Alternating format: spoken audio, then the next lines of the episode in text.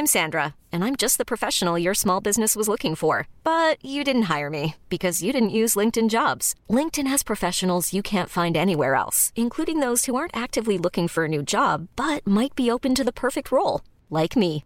In a given month, over 70% of LinkedIn users don't visit other leading job sites. So if you're not looking on LinkedIn, you'll miss out on great candidates like Sandra. Start hiring professionals like a professional. Post your free job on linkedin.com/achieve today. Ever catch yourself eating the same flavorless dinner three days in a row? Dreaming of something better? Well, HelloFresh is your guilt-free dream come true, baby. It's me, Keke Palmer. Let's wake up those taste buds with hot, juicy pecan-crusted chicken or garlic butter shrimp scampi. Mm. Hello Fresh. Stop dreaming of all the delicious possibilities and dig in at HelloFresh.com. Let's get this dinner party started.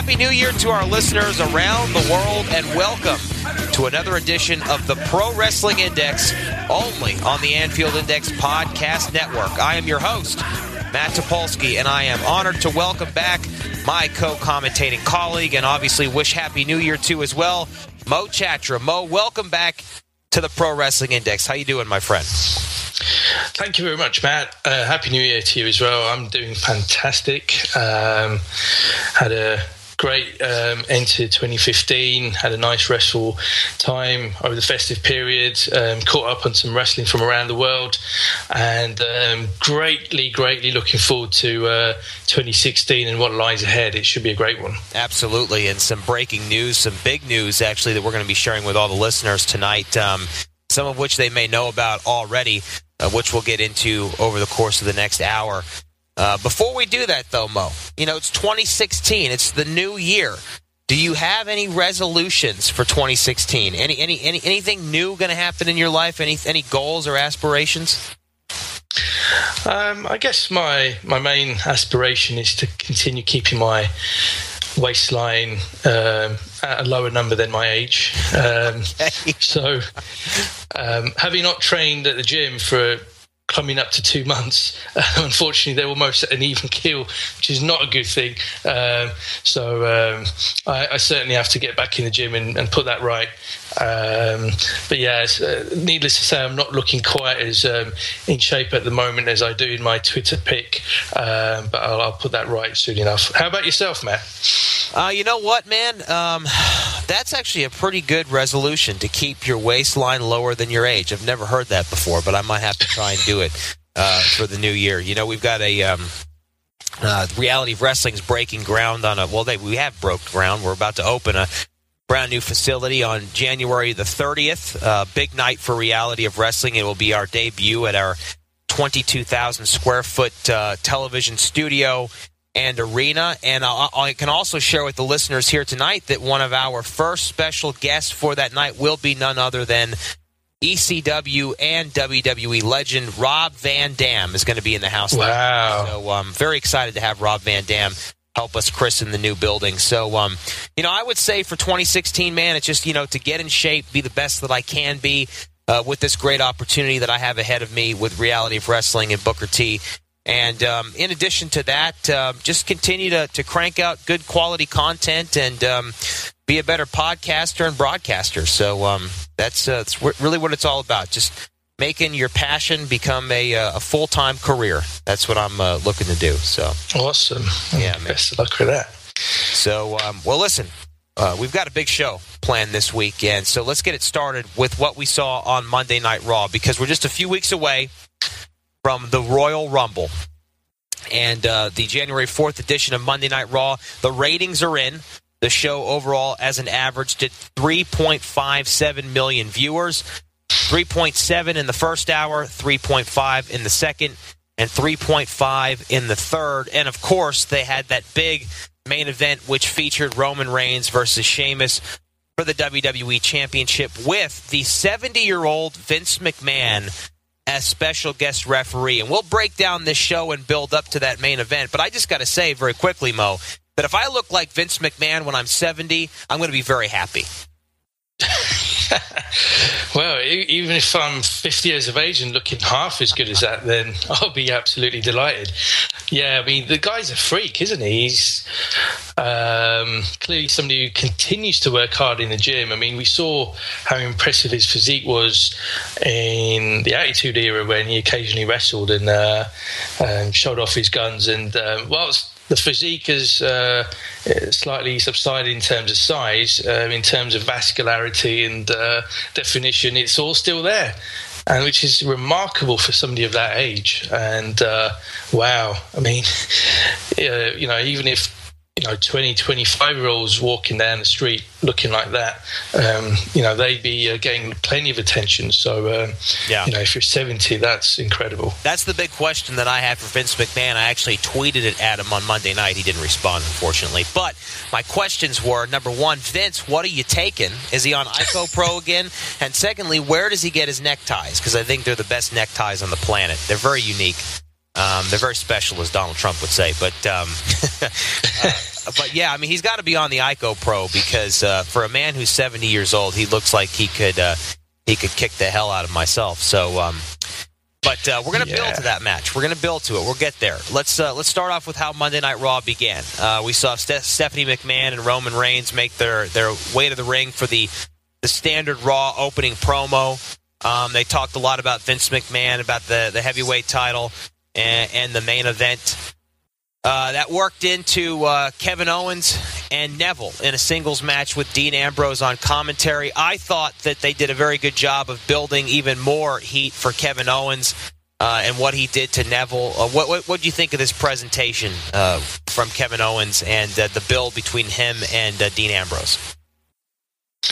Yeah, I think it's it's certainly moving in the right direction, um, and I'm glad because I have been disappointed with the way that Kevin Owens has been booked, um, having entered the WWE in such a strong way with um, victory over John Cena and making such a splash, making su- making such an impact. Um, he really was something special in his first six months in the company. Um, but come um, November, December time, um, that push certainly seemed to subside, and he was just fading into the pack as just another guy. So it's good to see them starting to uh, get back behind him and some, do something with him. So I was I was glad that um, you know they were moving that storyline along with he and Dean, and um, you know that looks to be heading towards something at the Royal Rumble. And um, you know if that match does take place at the Rumble, then it will certainly be one of the best matches of the night. I'm sure of that. Um, so yeah, I was glad that you know Kevin Owens seemed to have a bit more purpose, um, being uh, back into winning ways um, on Raw, and um, certainly progressing that storyline with um, the champion Dean Ambrose. So, so that that was positive from my perspective. Yeah, and I read earlier this week uh, Dean Ambrose had done an interview, uh, read some of the transcripts of the interview where um, he talked about being a utility player, uh, being the guy that um, you know whenever they need somebody to fill a gap or plug a hole, Dean Ambrose can be that guy, and he said he's happy to do it. Uh, he, you know, he talked about his time that he spent with Roddy Piper, uh, the parallels between their two careers, uh, especially early on, and um, he said, you know, he's happy that he's carved out the, the niche that he has for himself in WWE. And I, and I think this is a good place for him to be right now. I mean, in this program with Kevin Owens, I think it helps elevate both of them. And I think the Intercontinental title uh, does a good thing for Dean Ambrose. I think Dean Ambrose is a good thing for the Intercontinental Championship. And, and you know what? I mean, uh, with already many of the comparisons of Dean Ambrose to Roddy Piper, that's, uh, that's a pretty strong comparison. That's pretty good uh, company to be held in.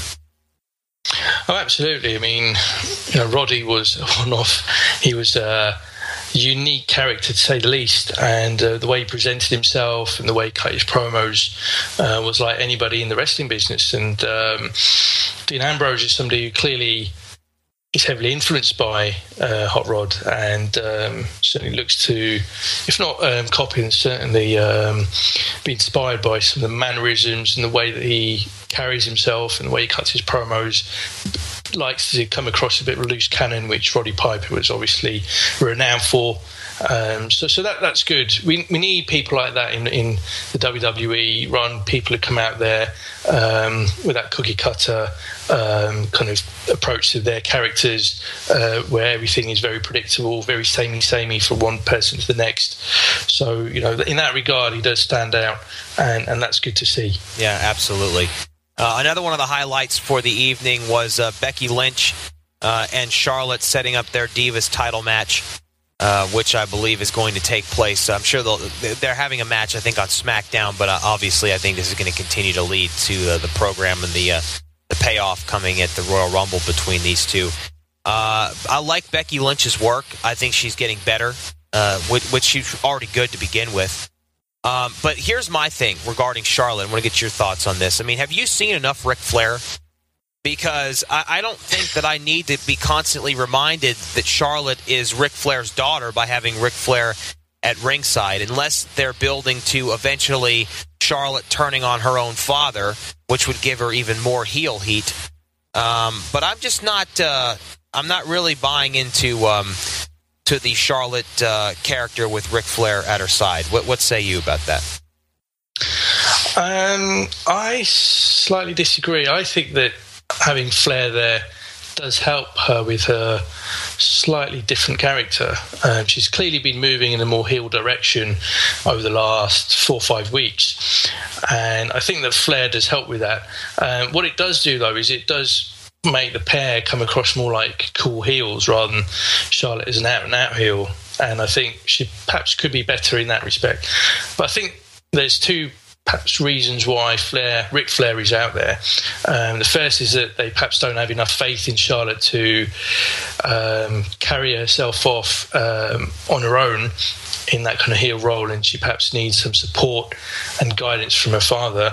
And I think the second thing is they just like to hang out with Ric Flair on a Monday night. So uh, any excuse to have Slick Rick in town um, along with the Raw crew, um, they'll take it. So you know, if it means, yeah, oh God, yeah. Um, I'm sure that you know he was out in uh, San Antonio um, well into the early hours of Tuesday morning, um, entertaining everyone in the nearest uh, bar as only Rick can, and um, you know everyone loves him for that. Yeah. So more power to him. Yeah, I mean he's not paying the tab, so no, no. I mean, uh, and just as well because I mean, he, he's one of these people that even if he earned two million a year, he'll spend two and a half million in the year, yeah. um, and that's before he had to pay his tax bill. Um, so, yeah, that, that's Rick for you. He'll never change. Um, but uh, I'd like to think that after four divorces and all the money problems he's had, he's at sixty-seven years of age, nearly, um, finally wise up and a bit more financially sensible. Uh, but you never know. Yeah, well, um, perhaps he's just a late bloomer with his checkbook. Um, what are your overall thoughts on the Divas division? You know, it's been some time since we've seen Nikki Bella now. Um, this uh, passing of the torch, if you will, at least for the time being, between her and, and Charlotte. Um, and now Charlotte, you know, she's having a, a, nice little run here as WWE Divas champion. Do you think that the uh, the Divas division has still had the same um, uh, the same excitement surrounding it since the departure of Nikki Bella. I mean, what what, what are your thoughts on all this? Did, did, were you happy with it prior to it? Is it better now? Worse? What do you think? Well, I think I've changed my mind on uh, Nikki and the Divas Revolution. Oh wow! Um, yeah, believe it or not. Look at that. Um, Page Brad Gilmore on that one. Um, yeah, it was it was um, something that I was pinning a lot of blame on her for directly in terms of the lackluster response to the Divas Revolution, saying that, well, it's because Nikki's a champ, because she's the focal point, it's all her fault. She's now been out of the picture for a good couple of months, and the reaction to the Divas Revolution and the Divas division is hardly any different. So they've been pushing the people that I've been suggesting they push. Perhaps they should be, they could have been pushing uh, Sasha Banks a little bit more than they have. Um, but nonetheless, they've been doing what I've advised them to do, and it's still not made much of a difference in terms of crowd reactions. So that suggests to me that I was being very harsh on Nikki.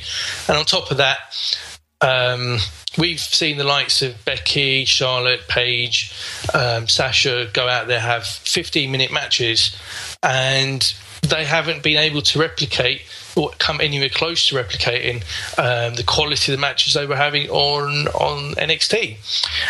And I think there's a reason for that. And the key reason is, is that the NXT crowd is a lot more receptive to female wrestling. And the more mainstream uh, main roster audience is far less so because for many, many years they've been taught to consider the divas as um, a sideshow act that um, don't really matter in the grand scheme of things. And I think it will take time to um, change that perception.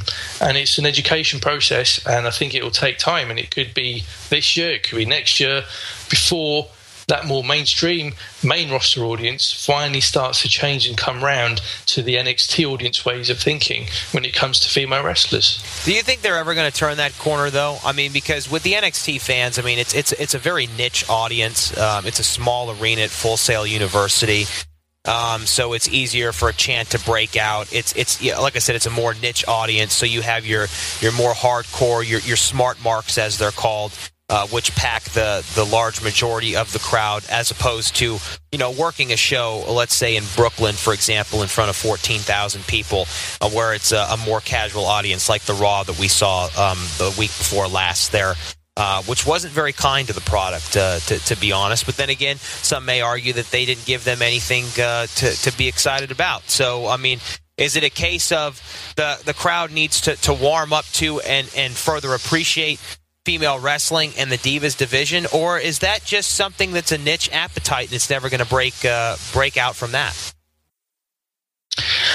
I don't know. I mean, when they ran their NXT Takeover specials in the last few months, the reactions at the larger arenas, such as in Brooklyn and also in London, um, were fantastic for the females. I mean, Asuka um, when she wrestled um, just a few weeks ago in London at the Takeover special. Um, received a monumental reaction, as did Bayley.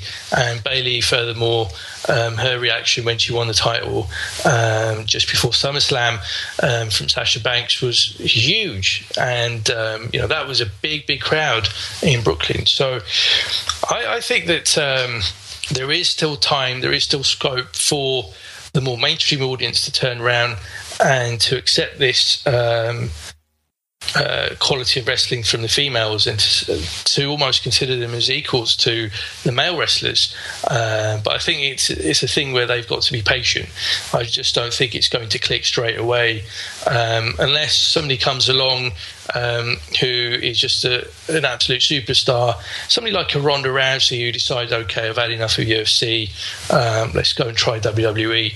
And who knows? I mean, she'll she'll have a big rematch with Holly Holm um, in 2016, and if she loses again, she might think, well, okay, maybe it's time to um, give this MMA thing a break for a while and do something else and come back in a few years. Let me do wrestling. Let me do WWE. And if she enters WWE, I'm sure that she'll be a huge, huge star from day one. So you never know. Something like that can make a difference too. Yeah, absolutely. I mean, she's already a massive, uh, massive celebrity. So um, uh, she'd be bringing quite a bit to the table, and not just for the Divas division, but for, for World Wrestling Entertainment in general. Um, okay, so let's move on to a few other quick highlights here on Monday Night Raw because we've got a lot to cover on the show tonight. Uh, the Wyatt family uh, attacked both Ryback and the Big Show to no contest. Not exactly sure where they're going with this. I kind of feel like the Wyatt family's uh, a bit adrift at sea right now, trying to figure out what's next for Bray Wyatt. What are you going to do next with him? Uh, and from my personal perspective, uh, the the needle really doesn't move for me when I see the Big Show or Ryback on TV. Um, I, I really don't know what they're doing uh, here with the Big Show. I, I, I don't know. I mean, other than rolling him out the way you would the Great Khali for special appearances uh, as a novelty act, I'm not sure what uh, what's left to be done for the Big Show. But I think the more important question is what's next for the Wyatt family. Well, this seems like a classic case of um, creative having nothing for these acts. Um, I think they're both in limbo at the moment. They're putting them onto TV, but they haven't got any real firm direction. Obviously, the Wyatts have um, come off a recent program and um, looking to move them in a different direction. But there's four of them, so to have them feud against one one individual or even a tag team is difficult when there's four. Um, the numbers just don't really stack up. So it could be that the logical way for these guys to go is to break up again, um, and that that's certainly a possibility. That I've tried that in the past before deciding to bring them back together again. And um, they need to decide what to do with Braun Strowman because he's somebody who has got the size and the look to become a, big in terms of his ring work. I don't think they feel he's ready yet, so they're trying to protect him by uh, having him around um, the others within that family, Harper, Rowan, and Bray Wyatt. Um, if he's working tag six man or even eight man, uh, his time in the ring is limited. At some point, they're going to have to do something a bit more with him, and um, you know it could be that he might be a prime opponent for uh, one of the top acts at WrestleMania. Um, but if that's the case and if that's what they want to do, they're going to have to start booking him strong from now. Um, so let, us see what goes with that. But yeah, I agree in terms of the big show. There's everything they could have done with him, they've done 10 times over um, during the 17 years he's been in the WWE.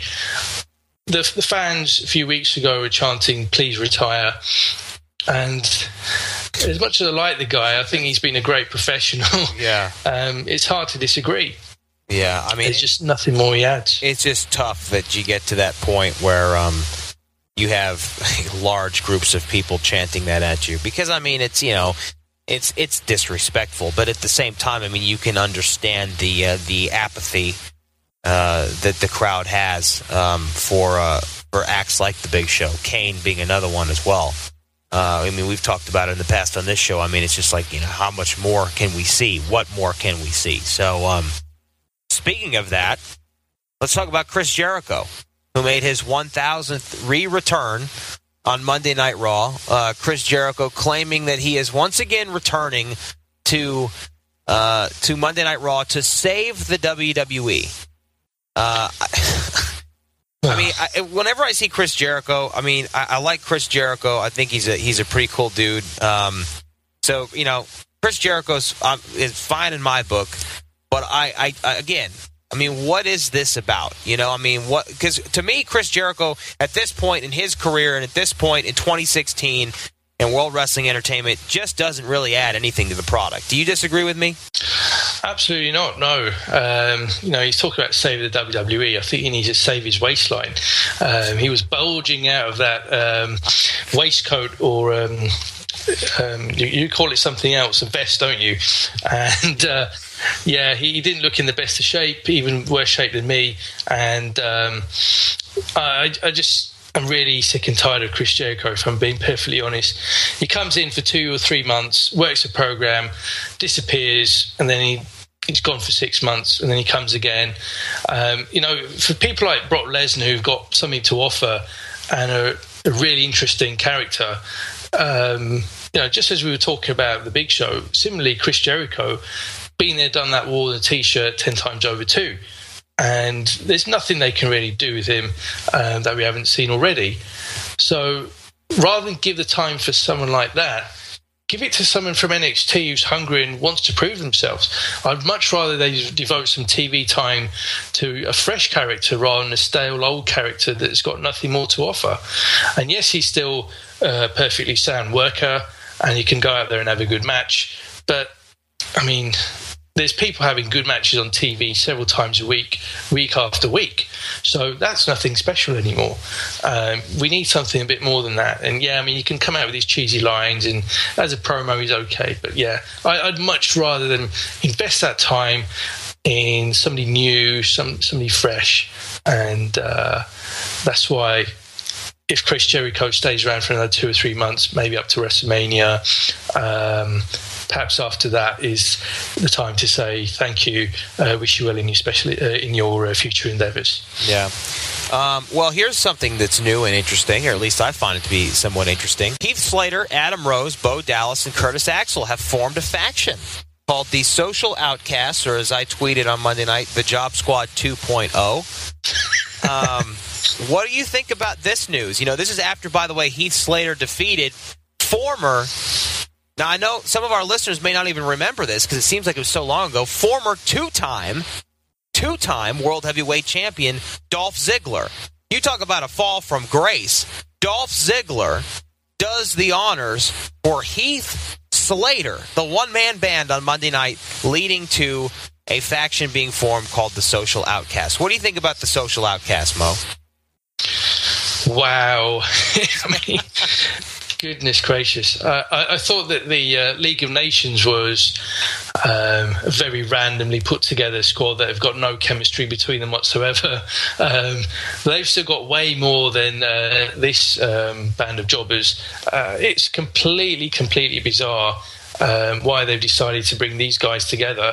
Um, you know, three man band uh, were bad enough as a, as a trio, but these four, I mean, come on. what are they thinking? Um, they've been doing nothing in the WWE whatsoever. Um, the only one that's of any interest to me is Bo Dallas because um, I, I, I, like his, his, his, his, character in a kind of guilty pleasure sort of way. Um, but Curtis Axel has been doing nothing of interest ever since they ditched his Hogan um, tribute act character. Adam Rose's gimmick just doesn't resonate with me whatsoever. And Heath Slater, I think he's a good Southern um, heel, um, but he's in completely the wrong environment to make that work. So, all things considered, just a bizarre decision to bring these four guys together. The only possible idea I can come up with is that they're, they're the new guys to feud with the Wyatts. Um, if that's the case, then uh, yeah, I know what I'll be doing whenever that segment comes on TV. Yeah. Um, well, you know what's interesting about this is that um, you know much like about that was about 10, 11, 12 years ago you couldn't find a superhero movie to save your life. And now we have this genre of superhero movies and comic book films across all these different platforms to the point where there's so many that it's starting to feel like westerns.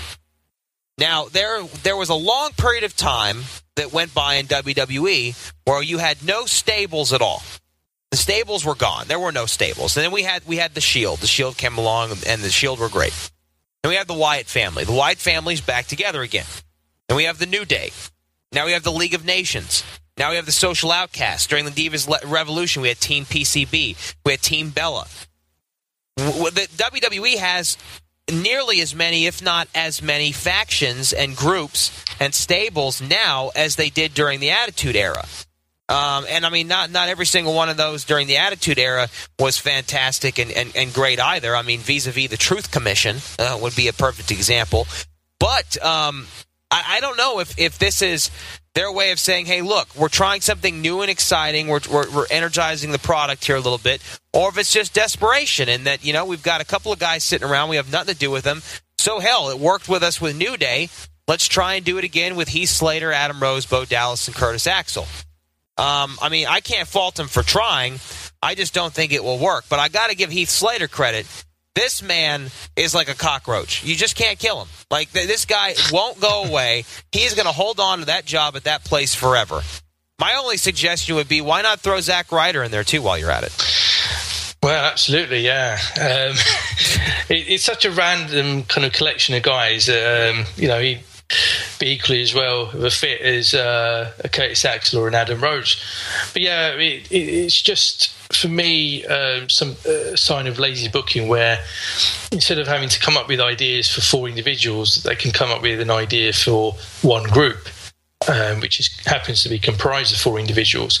And it's the same with um, the other acts, such as uh, PCB that you mentioned, where instead of coming up with three storylines for Tamina, um, Sasha Banks, and Naomi having to come up with one storyline for the three of them. Um, so that for me reeks of laziness um, and a lack of ideas generally, um, because that's a, an issue that has plagued WWE creative for quite a while now. Yeah, uh, reactionary of, booking. Yes, yes. Um, where they haven't really got any firm plans of where they want to take characters, and they just group them together and uh, see what comes of it. And in a way, that that's what happened with New Day. Um, Kofi Kingston wasn't really going anywhere, and uh, Big E similarly um, after he split away from Dolph, and uh, um, who's the third guy? I forget his name. oh, in, in the New Day?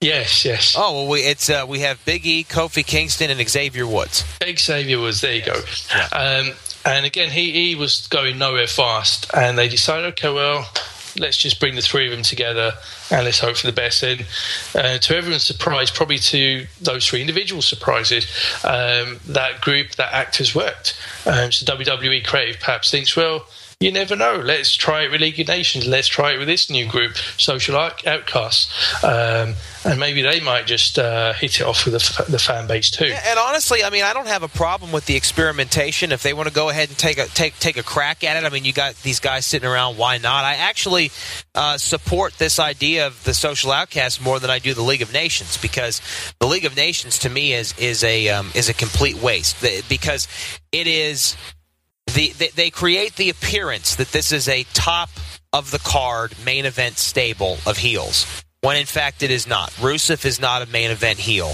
And when you made him a main event heel, you pulled the rug out from under him when you took away his uh, his pro Russian and pro and pro uh, Putin gimmick. And now we forget like that didn't even exist. He had red hot nuclear heat at times when you were doing that, and they just took it away from him um, for no reasons. I don't know if it was to be politically correct or, or, or what the case might be. Um, but I mean, he had some some real heat, and they they took that away from him. Alberto Del Rio, no, there's no need for him to be in a stable. I mean, um, this guy should be running on his own, and he should be chasing the heavyweight title. Uh, you're not getting what you uh, what you had hoped you were going to get out of a main event Latin star that you wanted in the spotlight for your company, and that's a that's no fault of Del Rio's. I think that has entirely to do with the booking. Um, and then Sheamus, as I've stated before, just looks ridiculous. And of course, um, Wade Barrett from time to time pops in and out of the League of Nations, and no one can seem to tell when he's there and when he's not. So that's not good news for uh, for Wade Barrett either. But I don't know. We'll, we'll, we'll see. I'm going to try and be positive about it. If WWE wants to experiment with more stables, um, then hey, l- let it happen, um, and uh, and maybe something uh, something will come from it. But I mean, it, it worked with the New Day, so. Yeah, I agree. Um, just um, very quickly, I, I echo those sentiments. And I'd rather they do something different and experiment rather than just churn out the same old formulaic, predictable crap, uh, which unfortunately we had been getting for too much of the latter part of 2016. And in contrast, uh, 2015 rather, the earlier part of 2015 um, was a lot stronger. Uh, we were getting some great matches, some good storylines. Um, but as the months wore on, um, leading into the latter part of 2015, um, the quality of Raw certainly um, took a big dip, and that was reflected. Ryan Reynolds here from Mint Mobile. With the price of just about everything going up during inflation, we thought we'd bring our prices down. So to help us, we brought in a reverse auctioneer, which is apparently a thing. Mint Mobile unlimited premium wireless. Ready to get 30, 30, bit to get 30, bit to get 20, 20, 20, bit to get 20, 20, bit to get 15, 15, 15, 15 just 15 bucks a month. So, Give it a try at mintmobile.com/switch. slash $45 up front for 3 months plus taxes and fees. Promo for new customers for limited time. Unlimited more than 40 gigabytes per month slows. Full terms at mintmobile.com. Hold up. What was that? Boring. No flavor. That was as bad as those leftovers you ate all week. Keke Palmer here, and it's time to say hello to something fresh and guilt-free. Hello Fresh. Jazz up dinner with pecan-crusted chicken or garlic butter shrimp scampi. Now that's music to my mouth. Hello Fresh. Let's get this dinner party started. Discover all the delicious possibilities at hellofresh.com. I'm Sandra, and I'm just the professional your small business was looking for. But you didn't hire me because you didn't use LinkedIn jobs. LinkedIn has professionals you can't find anywhere else, including those who aren't actively looking for a new job but might be open to the perfect role, like me. In a given month, over 70% of LinkedIn users don't visit other leading job sites. So if you're not looking on LinkedIn, you'll miss out on great candidates like Sandra. Start hiring professionals like a professional. Post your free job on linkedin.com slash achieve today. In the rating, so if if they want to try different things, then I'm I'm all for that. Yeah, absolutely. And um, so let's go to the main event and talk about what uh, what closed the show. It was Roman Reigns defending the WWE Championship against Sheamus. The special guest referee was none other than Vincent Kennedy McMahon. And what on paper would appear to be a very exciting main event, and at times it did have its moments. Uh, overall, in my humble opinion, did not deliver, and I felt like the ending couldn't have been any more convoluted. I'm not exactly sure what was going on there, um, especially at the end when Scott Armstrong is being called out to pin um, pin Roman Reigns' shoulders to the mat, even though uh, Vince is right there. He's coherent. He can clearly make the pin uh, for the heel that he's supporting and heel Sheamus himself.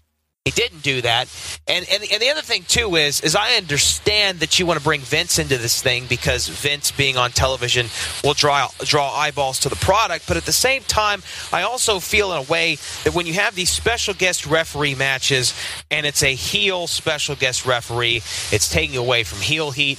So once again, it's not helping to build Sheamus as the heel, the main event heel that you want him to be. That and of course the lack of execution at the end of the match, I felt like it was extremely convoluted. Uh, a couple of other things that I found bizarre as well.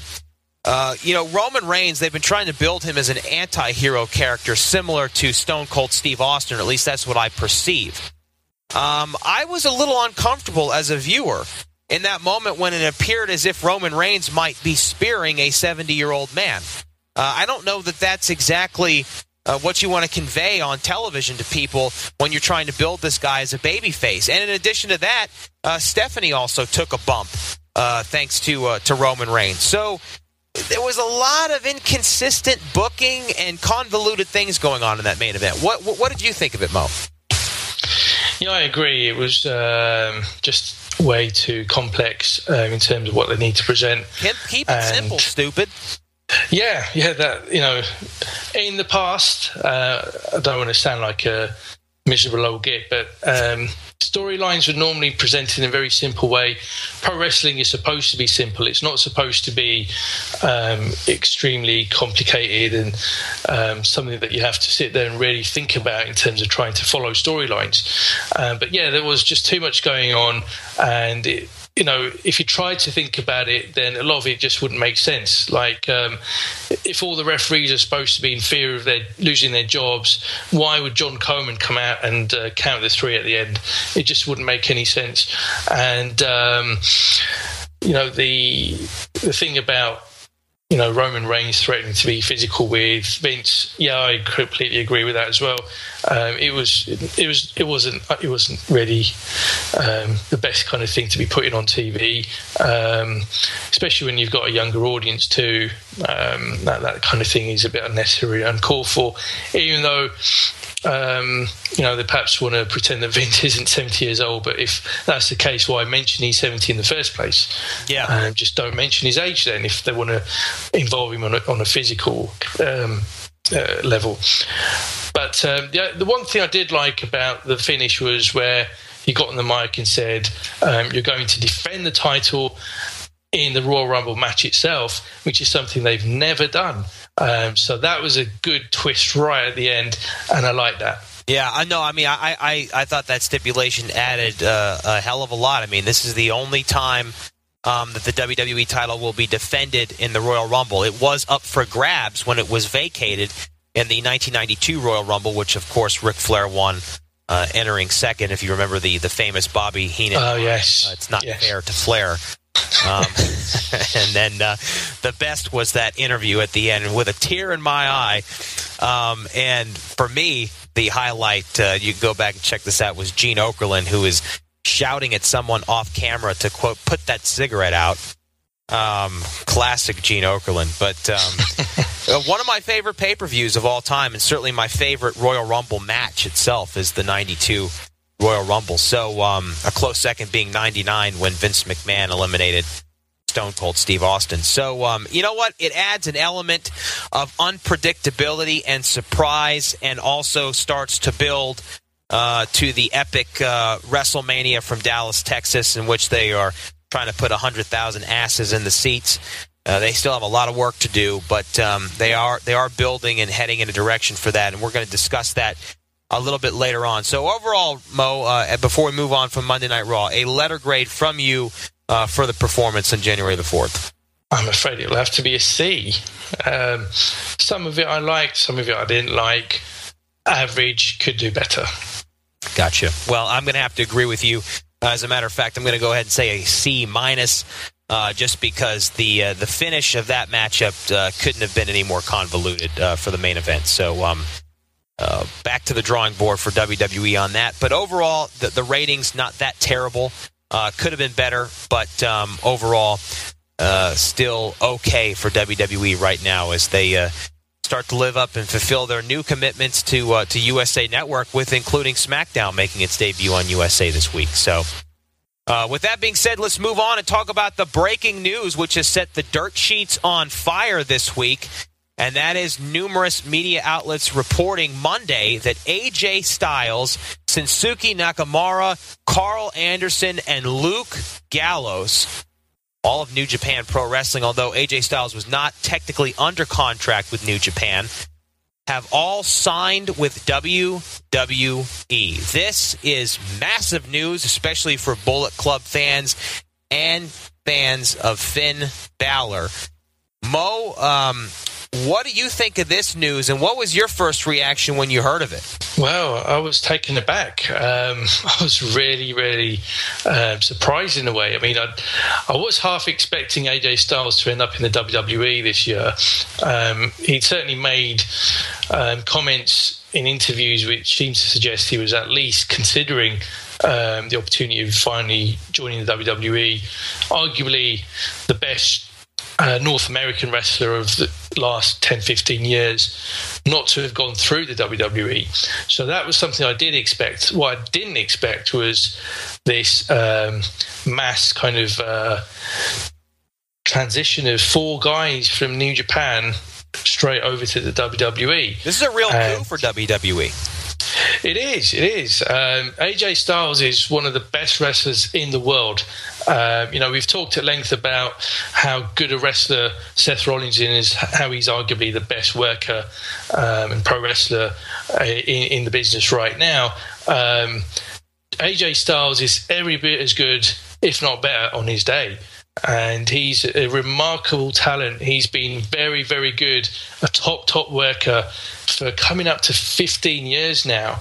Um, he was one of the pioneers for Ring of Honor when it launched in 2002 and was a high for them in its early days. Um, then went over to TNA and had a tremendous time there, albeit the last couple of years were a bit subdued as TNA uh, he went into decline and um, has his career in New Japan in the Indies, but notably New Japan, where he has been um, a world heavyweight champion.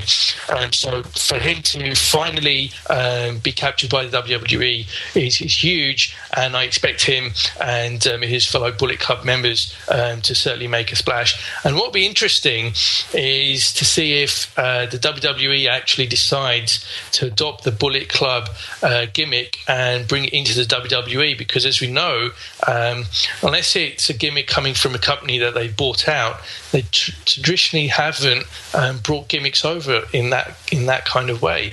Um, so if they do that, that would be that would be great because it's it's a good gimmick, it's a good faction. Um, it's yes, it's another faction for the WWE, but this is this is a faction uh, with a difference, and it's got some uh, real uh, cool, cutting edge kind of a vibe about it. So I, I greatly look forward to seeing these guys um, in the WWE, though I suspect that we'll probably have to see them in NXT before they arrive on the main roster. Yeah. So um, my understanding is, and this this could be incorrect, that uh, New Japan Pro Wrestling owns the trademark on the Bullet Club, but I don't know that uh, to be certain. That is just my suspicion based upon the fact that I believe it was conceived in New Japan Pro Wrestling and by New Japan Pro Wrestling, and I think the Booker Gedo may have had something to do with it. But again, I'm speculating. So if anybody else knows differently, and they, you know, they have some uh, some facts to present on that, my apologies in advance. I do think, however, that uh, WWE could, if they wanted to, and I think it may be smart business for them to do this. Uh, to put it under the banner of the Balor Club. I mean, listen, uh, we had Fight Steen fight on the Indies, and now we have Fight Owens fight in WWE. We had the Bullet Club in New Japan Pro Wrestling and on the independent circuit. Perhaps you could have the Balor Club in NXT and in WWE. I know that Finn Balor's been pretty excited about this because he sent out a series of tweets uh, regarding the Bullet Club and his compatriots coming over. Um, I think it's a really exciting opportunity for WWE. It gives them a number of different options and places to go because uh, as it stands right now, there are several members of the NXT roster that need to come up to the main roster. I think Finn Balor, I think we all can agree, is definitely one of them. I think Samoa Joe uh, is definitely uh, another. So some would even argue Sami Zayn. Um, but in order to do that, you're going to have to replenish the talent pool in NXT as well. And what better way to do that than with a coup like this, especially if you decide to move Finn Balor up and AJ Styles becomes uh, NXT World Heavyweight Champion? I think that that's something that could definitely happen in the near future. Another option that I would look at as well is, uh, quite frankly, replicating the. Uh, the the angle that featured the Radicalz with Chris Benoit and uh, Dean Malenko and Eddie Guerrero. Um, and I mean, so you could basically have these guys coming in like some radical group similar to them, similar to uh, to Nexus in the past, um, under the the Balor Club banner.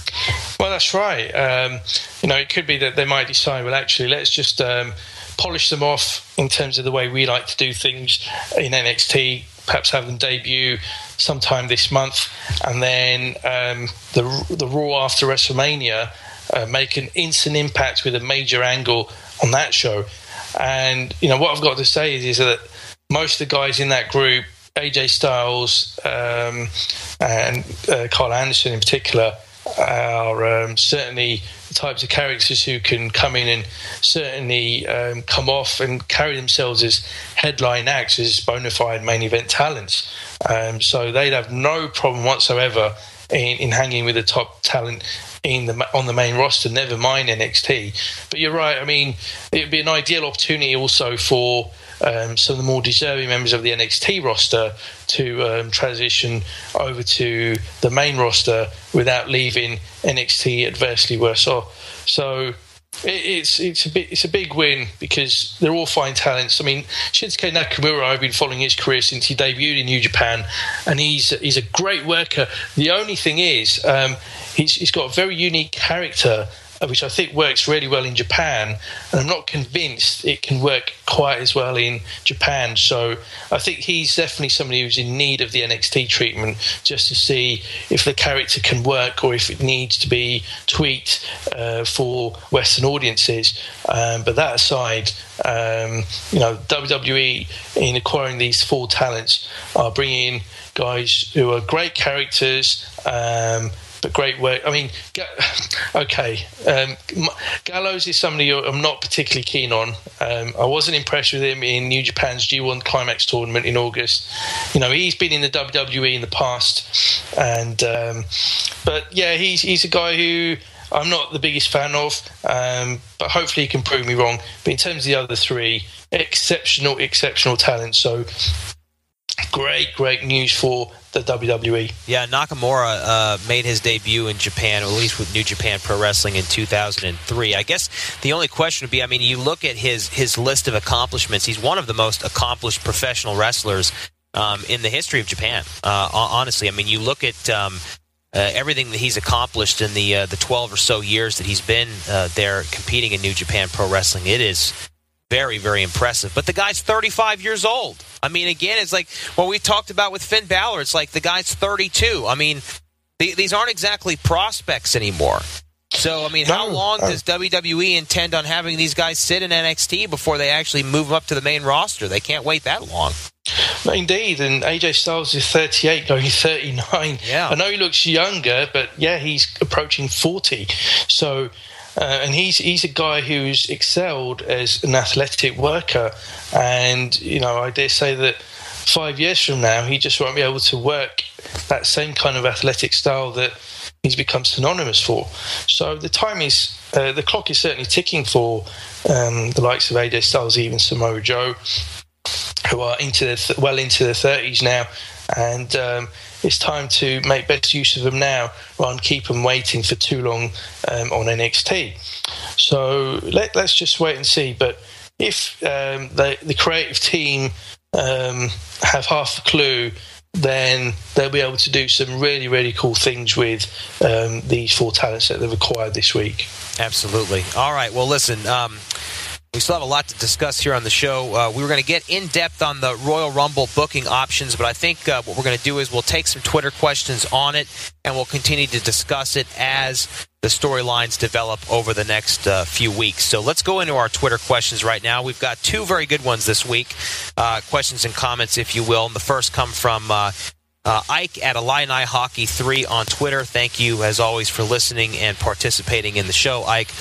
Um, Ike says all of the New Japan Pro Wrestling guys that WWE just signed go to NXT, does NXT now have a better roster than Raw? Mo, what do you think about that? Well, well, um, it'd be hard to argue against that, to be honest. Um, in AJ Styles, he's probably one of the top five or six wrestlers in the entire world. He's, he's that good. He is an exceptional talent. From bell to bell, um, on his day, he's arguably the best in the business. Um, there's very few workers that can do what he can do. Um, the only people I'd say are at his level or maybe slightly ahead are um, Seth Rollins. Um, uh, Hiroshi Tanahashi from New Japan, Shinsuke, Nak- uh, Shinsuke Nak- no, not Shinsuke Nakamura, um, Kazuchika Okada as well. Um, and that's pretty much about it. He's in really, really elite company, and um, he's he's really, really, really good. And uh, if he's in there alongside the likes of Samoa Joe, who's had some classic matches with in the past, and you've got the likes of Finn Balor as well, um, you know, they, between the three of them, are every bit as good as anyone on the main roster. Um, and then you've got some of the other talent that's underneath, um, such as Jordan and Gable and others. Um, it's a really strong, deep roster. Um, so you could even argue that that roster, that's supposed to be a developmental roster, is stronger than the finished product um, that sits on the main roster. Um, so that's a very good uh, kind of point. Um, but uh, nonetheless, it, it's all good for the WWE universe because you know they can have access to Raw, SmackDown, main event and NXT and get the best of both worlds. Yeah, absolutely. I mean, I, I would say um, I would echo a lot of the same points that you've made. What I would say is I would just say, you know, to me, kind of define better a little bit, uh, you know, is what I'm saying to Ike because um, better in terms of, of, of work. Yes, I would say that there are better workers in NXT right now, I think, overall. Um, but then again, is that based on the fact that they get a larger canvas to paint with? Or is it because there are actually more skilled workers in NXT than WWE? I think that's uh, that's definitely a debate that you could have, um, and great points could be made on either side. In terms of star power in America, I think right now you still have to give the nod to the main roster in WWE simply because the WWE platform has created these stars and these guys. And I mean, you've got, you know, the John Cena's and the Seth Rollins of the world and the Randy Ortons and and guys like that that you know you hear those names and it's instantly clicks here in the states. But um, I do think this is a huge coup for WWE, and um, I think this will make NXT uh, extremely exciting. And although we are, you know. Uh, I guess hedging our bets, at least I am, on the fact that uh, these guys will go to NXT first. I think you said that as well, Mo. But um, I also wouldn't rule out a possibility that uh, that they could show up on the main roster first, um, or perhaps one of them even making an appearance in the Royal Rumble match. So we'll have to see. Indeed, and Baron Corbin won't be happy, will he? I mean, no. I don't know. I don't know if you've been watching um, Breaking Ground, uh, which is that kind of reality show uh, about the NXT guys. Yeah. Yes, uh, and he's certainly um, somebody who's um, more than more than keen to move over to the main roster. And, uh, you know, it's almost uh, part of the reason why he gets a heel reaction from the audience in that he does think he's better than a lot of the talents that are, are in NXT and also going over from NXT to the main roster. Yeah. Um, so if people come in and then jump into the main roster uh, before he gets the chance, then he'll be even more pissed off. Well, you know what? I mean, the man has all the right in the world to be confident in his ability and his character. He's one hell of a professional athlete. There's no doubt about it. But at the same time, I would also caution and say, be careful what you wish for because um, sometimes uh, you would be better served to continue to to build your character and work uh, in NXT. Um, here's another question that we got. This one comes from our old friend Sam McGuire at Sam McGuire90 on Twitter. Thanks for the uh, the question and comment, my friend. He says Triple H wins the Royal Rumble to set up Reigns versus Triple H at Mania. When McMahon and company help, The Rock comes down to try and assist, setting up something there as well. What do you think about this? You know, The Rock is uh, confirmed to be a part of WrestleMania. Triple H has been strategically kept off of television. Uh, without going into this too much, because we're going to explore it over the next few weeks, uh, do you think that um, there's a good possibility here that Triple H might walk out of the Rumble with the title? Well, um, one of the things that we speculated, uh, discussed uh, prior to Christmas was about um, WrestleMania and whether Triple H and Roman Reigns uh, will contest a match. And I think my view at that time was that um, that match between Triple H and Roman Reigns um, doesn't need to involve the title. But given the announcement this past week on Raw, I think there's every possibility that Triple H can uh, become a 14 time champion and win the title once more. And that will be a great, great uh, platform um, to set up that match between he and Roman Reigns um, for WrestleMania. Um, that that that's certainly a very, very plausible uh, scenario and it's something that I think would add a bit more to that storyline. So even though in the past I have talked about how that match doesn't need um, the title involved as part of the storyline, I think there's every chance it will be. And if that's the case, then um, it will certainly make it really interesting and potentially could really solidify uh, Roman Reigns as a, a bona fide main event act as well.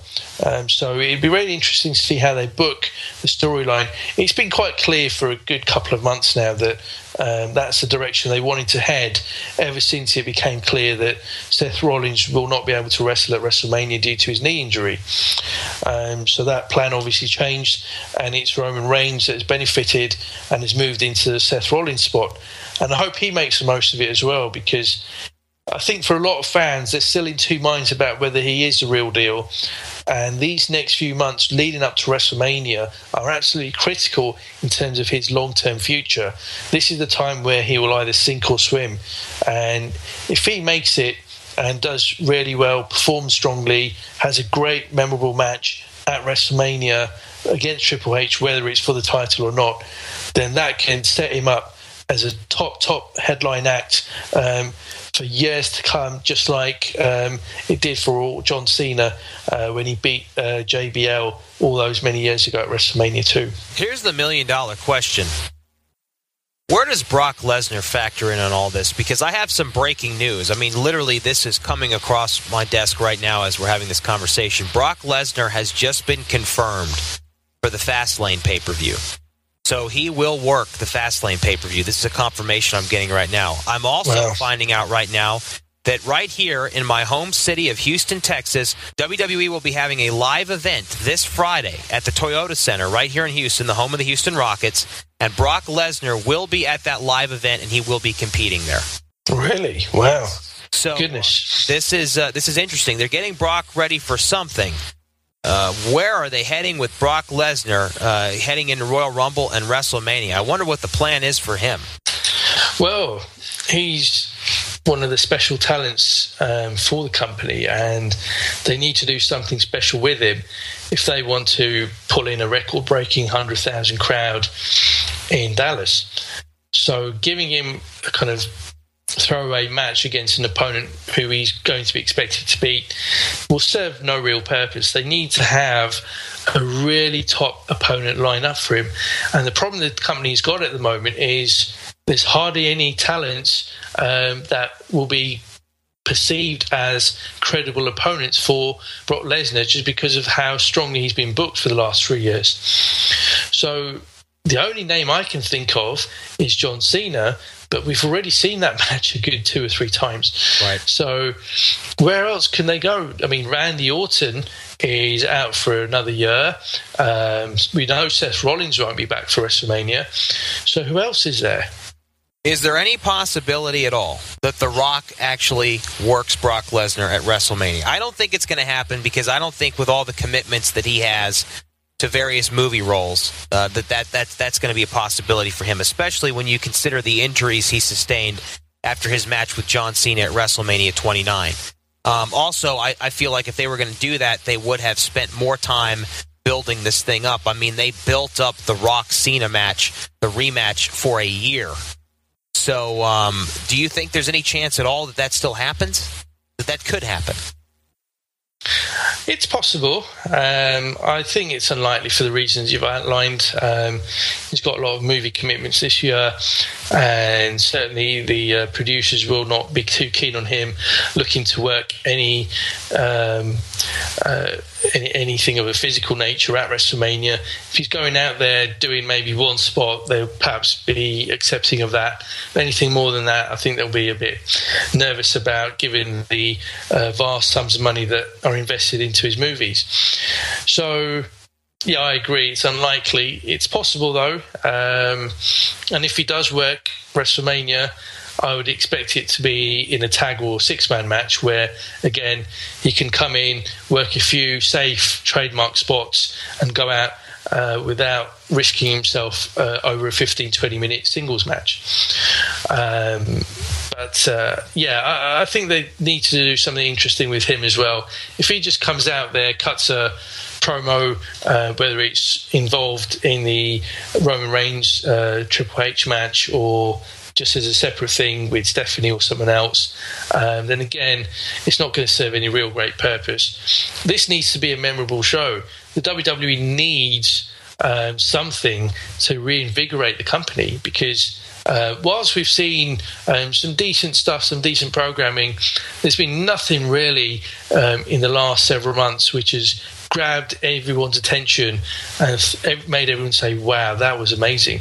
You know, they've tried stuff. In fairness to them, you know, making uh, Roman Reigns champion at, on Raw a few weeks ago uh, was one uh, attempt at that. But and we've talked about some of the things in, that they can be doing.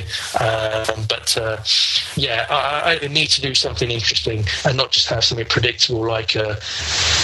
A, a, promo where he comes out with all his usual catchphrases. Yeah, absolutely. Well, listen, um, the time has come, my friend. You, we, we, we talked about this when we were planning the show this week. We wanted to do a little bit something now that it is the new year to sort of look back and recap on everything that we have seen in 2015 in the world of professional wrestling and sports entertainment. So, Mo Chatra and myself, for the listeners, have put together a few awards, our best of 2015, and our categories include Show of the Year, Diva of the Year, Match of the Year, Tag Team of the Year, and Professional Wrestler of 2015. The best professional wrestler or sports entertainer of 2015. So, Mo Chatra, are you ready for this?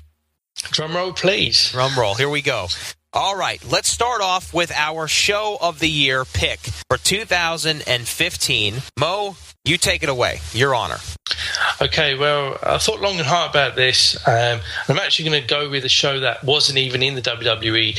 It was New Japan's biggest show of the year, um, their WrestleMania. It was the January 4th annual Tokyo Dome Spectacular, which featured um, several amazing matches, but the final two matches, um, Kota Ibushi against uh, Shinsuke Nakamura, and then Kazuchika Okada against uh, Hiroshi Tanahashi, were amazing, amazing matches, and topped off an amazing card.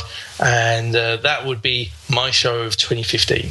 All right, fair enough. That is a that is a good show. Um, could be my, my my honorable mention. Could have been my number one pick, but my number one pick has to be WWE Hell in a Cell 2015. This is a show that, uh, other than the Divas match between Charlotte and Nikki Bella, to me, top to bottom, was the best and most complete show of 2015. It featured Bray Wyatt versus Roman Reigns inside a Hell in a Cell. I thought it was the best work I have seen from both of those two to date and it featured a Brock Lesnar versus Undertaker Hell in a Cell match, which I think will go down in history as one of the better Hell in a Cell matches of all time and the quintessential example of how to tell a story in the ring. And I think they told an incredible story, especially in the end when Brock Lesnar is tearing up the canvas for an F5 on exposed wood um, with The Undertaker. Absolutely incredible stuff. Oh yeah, that was a great show as well. Absolutely, um, one of the WWE's very best events, not only of 2015 but of the last several years. Yeah, good shout. Absolutely. All right. Well, moving right along, let us go to a category that I know that you're very excited about, and that is Diva of the Year 2015. Mo Chatra, take it away. Right. Well, I hope Brad Gilmore's sitting down because my pick is Nikki Bella. Oh my! Look at that. I bet you never thought I'd say that. Yes, I mean I had to I had to think about that one, and I've got to be fair. You know, she was the diva of 2015. She was number one in the PWI uh, for females, um, the top 50 or 100, I think it is, as a listing. Um, she was obviously voted WWE Diva of the Year for the Slammy Awards um, for most of the year until she went on hiatus. Um, she was the focal point of the Divas division.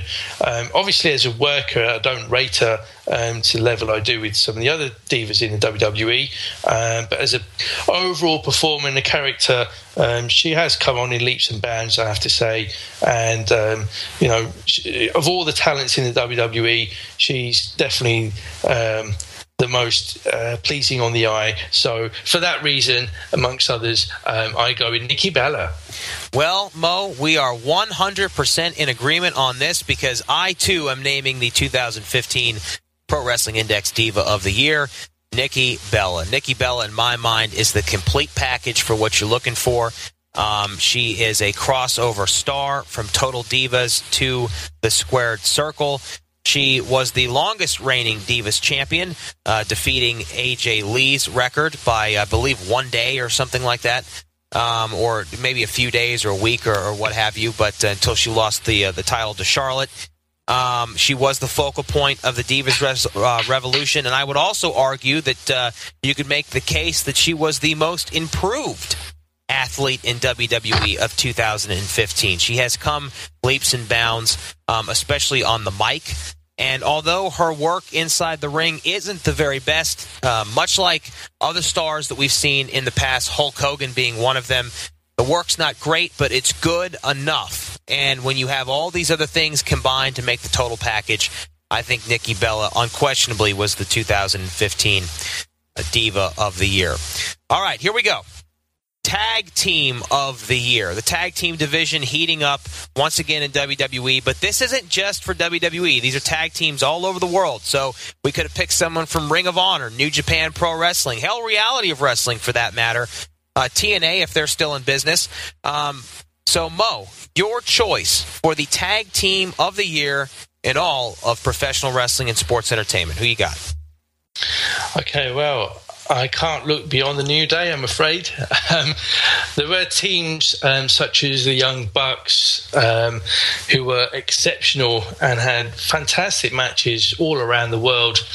Um, and even though the New Day, in terms of in ring work, and quality of matches, um, for, from my perspective, can't compare to the Young Bucks. Um, certainly in terms of characters, certainly in terms of entertainment, uh, promos, they were a breath of fresh air in the WWE in 2015, and um, their um, chants, their catchphrases uh, became huge, and um, you know transcended the WWE. And even if you go to indie shows, possibly even at uh, your reality wrestling shows, um, you probably hear fans um, coming up with chants um, which are inspired by what they've heard from the New Day.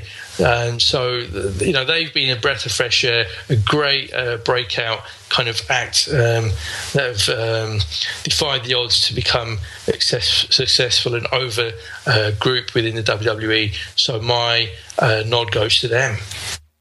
Well, my friend, we're 100% once again because I also agree with you. The New Day, unquestionably, the tag team of the year. The Young Bucks definitely an honorable mention. Um, I would also put another honorable mention in there, um, and that is uh, War Machine, uh, featuring a good friend of mine, Ray Rowe, uh, in Ring of Honor.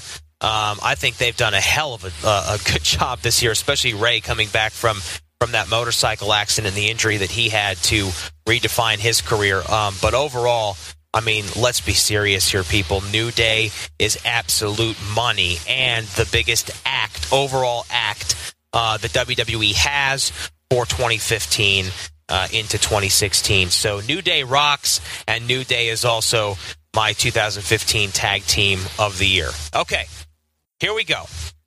The anticipation is building.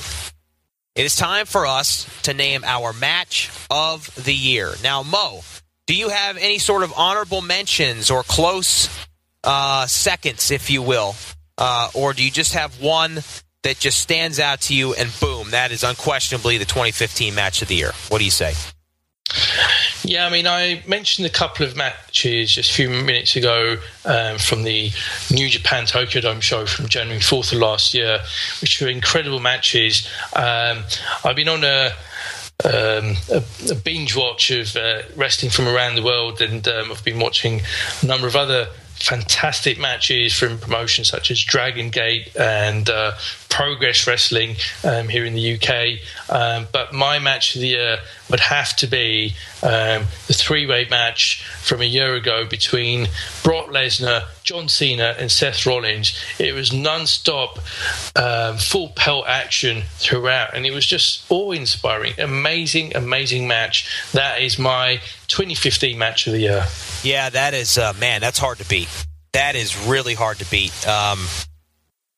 That that to me is is the match that really put Seth Rollins on the map um, as a breakout star.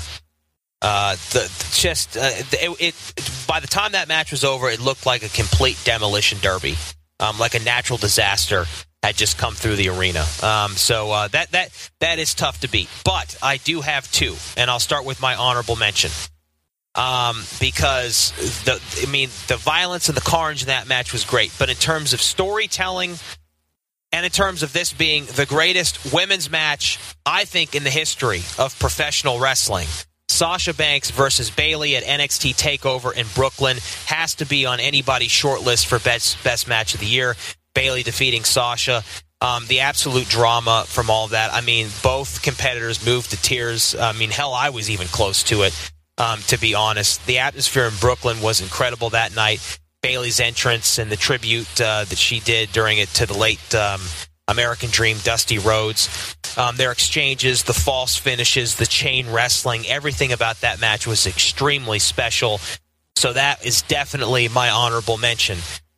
My pick, however, for match of the year has to be the finals of the New Japan Pro Wrestling G1 Climax from August the 16th of this past year. And this matchup was between Tanahashi and Nakamura. This, to me, is as close to, you know, people use the, the, the term, the phrase five star match all the time. Go out there. You can find this match on the internet. It's out there. It's available. Just Google it. This is as close to a five star match as you will ever see the work in this matchup. When when this match is over, this match goes a little over half an hour. When it's over, you realize what you've seen and how and how really special it is. So that is my pick for the the 2015 match of the year.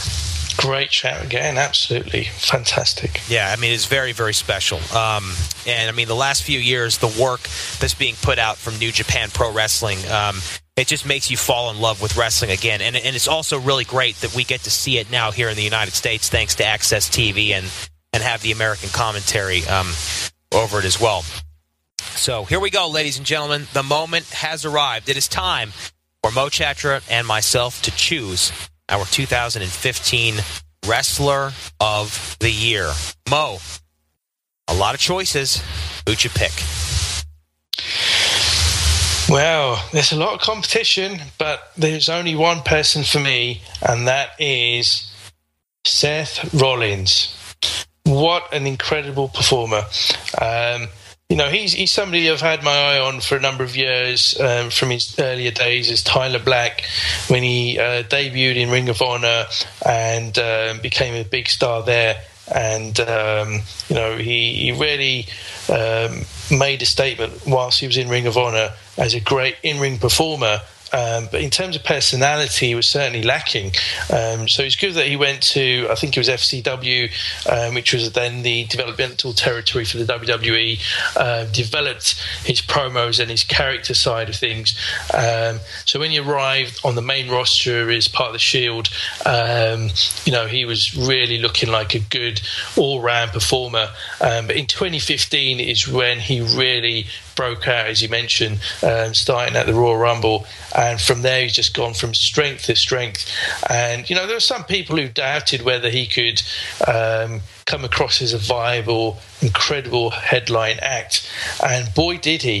He was just a fantastic world champion who was not only having great matches and um, carrying Raw um, in terms of having fantastic contests week in week out. He was also somebody who was um, a great character, full stop. You know, great on the mic, great personality, great as a heel. And despite some dubious booking um, throughout 2015, you know, he still uh, withstood all of that and came across as a star right until uh, the end. At which point, you know, obviously uh, he went down with that unfortunate knee injury.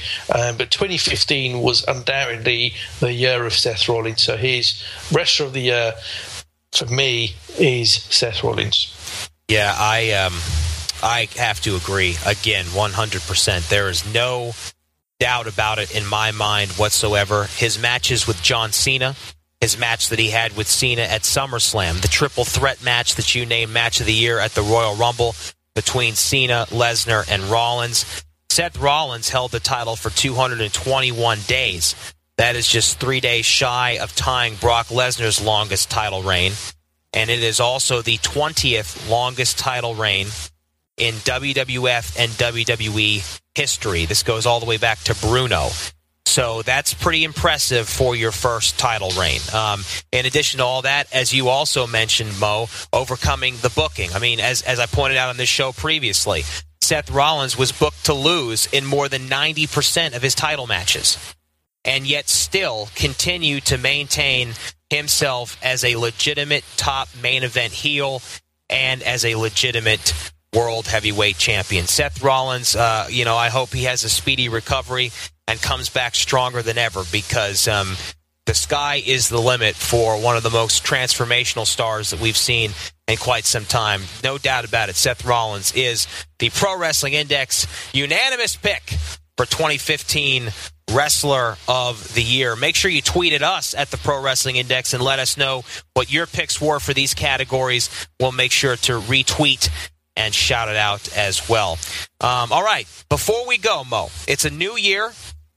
And I think, you know, we've talked about our resolutions to start the show. What about some predictions for 2016? What are some of the things that we think we're going to see happen in WWE and NXT, New Japan, um, sports entertainment in general, professional wrestling across the board?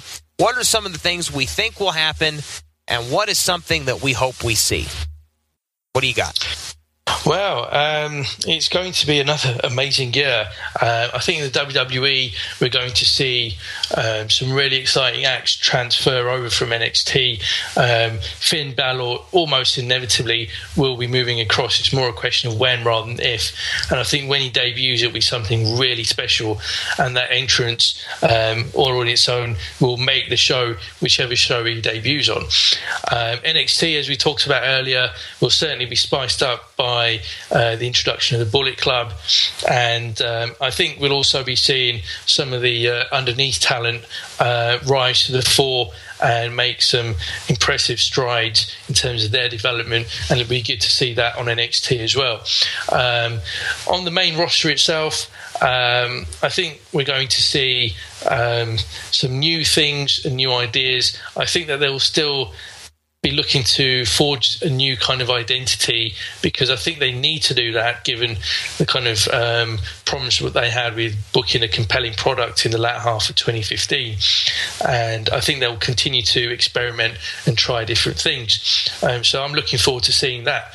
And um, you know there'll be some good stuff and there'll be some bad stuff, but at least if they're trying to do something different, then then I, I would certainly welcome that.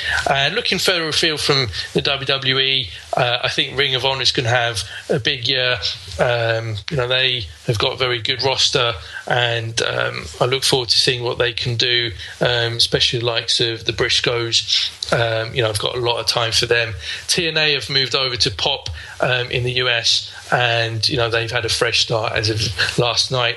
So let's see what 2016 brings for them. Many people predicted they'd be completely done and dusted by now, but they're still around. Um, so uh, I wish them all the best. And um, around the world, um, there'll be some fantastic wrestling um, going on everywhere. So if people are slightly um, disillusioned with the WWE or just fancy trying something alternative or different, um, believe me, um, there's so much out there. Your reality of wrestling and lots more besides, and uh, it's more accessible than ever. So just uh, make that little bit of an effort to uh, check out something that's not WWE. I urge you to do that. Yeah, I, I absolutely agree 100%. And uh, and thanks for the shout. That um, uh, reality wrestling definitely on my uh, my list of predictions as well. Here's a few that I've got. Number one. I believe that um, before this year is out, Ronda Rousey will compete in a WWE ring. So uh, hold me to that. Number two, I believe John Cena becomes a 16 time World Heavyweight Champion. Um, and uh, Brad, don't hold this against me for stealing it from you, but uh, I do believe Sting will retire and will be the lead inductee into the 2016 WWE Hall of Fame. Um, also, in regards to reality of wrestling, I am not just plugging it because I work there. I'm not just plugging it because I'm I'm hosting the show along with Brad Gilmore.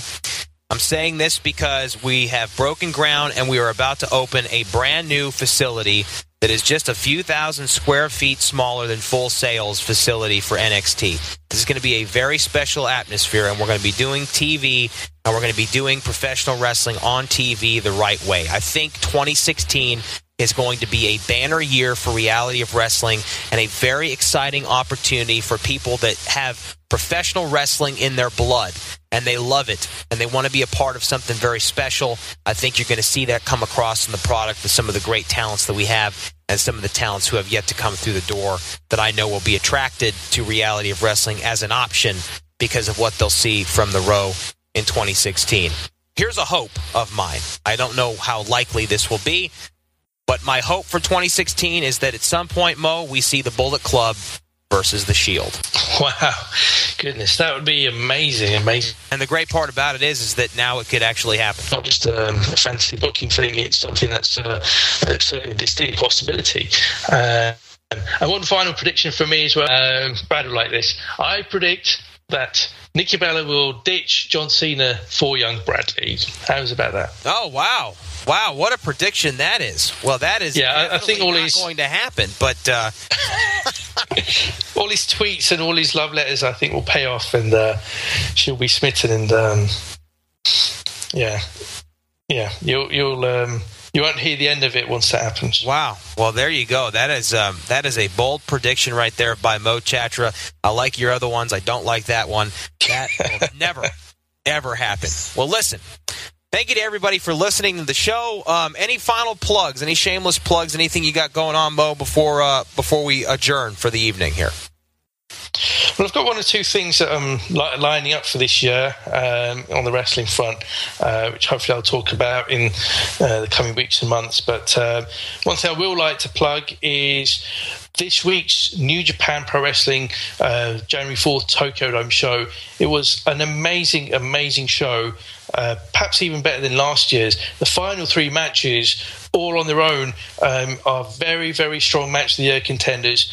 And as I tweeted on Twitter this week, um, the main event between Okada and Tanahashi might just be the best match I've ever, ever seen. It was that good. So if you can track it down somewhere online, I would suggest you do that because it's a special show. and Wrestle the best, Kingdom 10, correct? That's right, yes. Yeah. And, and, the best thing is um, there is um, a broadcast of it in English commentary by Kevin Kelly, ex WWE commentator, Matt Striker, and the former Yoshitatsu. Um, and that commentary, uh, other than Yoshitatsu's awful commentary, is, is pretty good as well. So uh, if you can track that down, I certainly urge you to do so because it was an amazing show. Wow. Well, that is definitely a bucket list item of mine is to uh, perhaps one day uh, see a show at the Tokyo Dome, or better yet, perhaps call one. That would be uh, that would be incredible. Indeed. Yeah. Well, um, the only thing else I have, everybody, is like I said, go check out realityofwrestling.com. Uh, new episodes posted weekly uh, on our official YouTube page. In addition to that, my co-host on the show um, is also my co-host on a five-day-a-week podcast that we do. It's 30 minutes a day. It covers sports, sports entertainment, wrestling, pop culture, current events, and so much more. It's a little bit of variety, a little bit of comedy, um, and we just are creative and have fun. You can find out more about that if you go to opinionpodcast.com or look it up on iTunes. The name of the show is Your Opinion Doesn't Matter, featuring Brad Gilmore and myself. And we also have a Twitter handle now. We finally opened our official Twitter account, and you can find us there at YODM Podcast on Twitter. So that's at YODM Podcast on Twitter. Other than that, thank you to Gags, as always, for the platform um, here on the Anfield Index. Congratulations to Gags, by the way. He was on LFC TV recently. I saw that video um, talking about the, um, the recent adventures for Liverpool. So, um, congratulations to the Anfield Index. Also, I believe, uh, Mo, Anfield Index was named the most listened to podcast um, on Podbean for 2015. So look at that for sports. That's right, absolutely. So um, shows that the the reach and the uh, popularity of um, the Anfield Index and indeed of the uh, AI channel uh, more broadly is uh, growing um, day by day. So that's great news, um, and it's testament to all the hard work that Gags and all the rest of the uh, team um, put into uh, all of the podcasts that are taking place throughout the channel. Absolutely, a total team effort across the globe. You can find out more about this show by finding us on Twitter at PW underscore index. That's at PW underscore index on Twitter. Tweet at us and let us know what you'd like to have featured in future episodes of the Pro Wrestling Index. Mo, thank you once again, my friend, and Happy New Year. We will be back next week with more Pro Wrestling Index right here on the Anfield Index Podcast Network.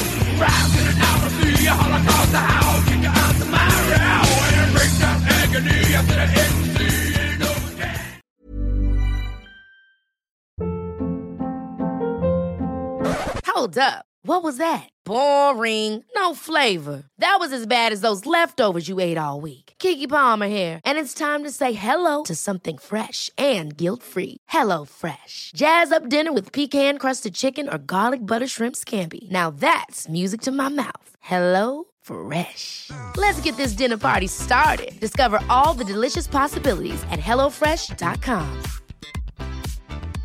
Hey, it's Paige DeSorbo from Giggly Squad. High quality fashion without the price tag. Say hello to Quince. I'm snagging high-end essentials like cozy cashmere sweaters, sleek leather jackets, fine jewelry, and so much more. With Quince being 50 to 80% less than similar brands and they partner with factories that prioritize safe ethical and responsible manufacturing. I love that. Luxury quality within reach. Go to quince.com slash style to get free shipping and 365 day returns on your next order. quince.com slash style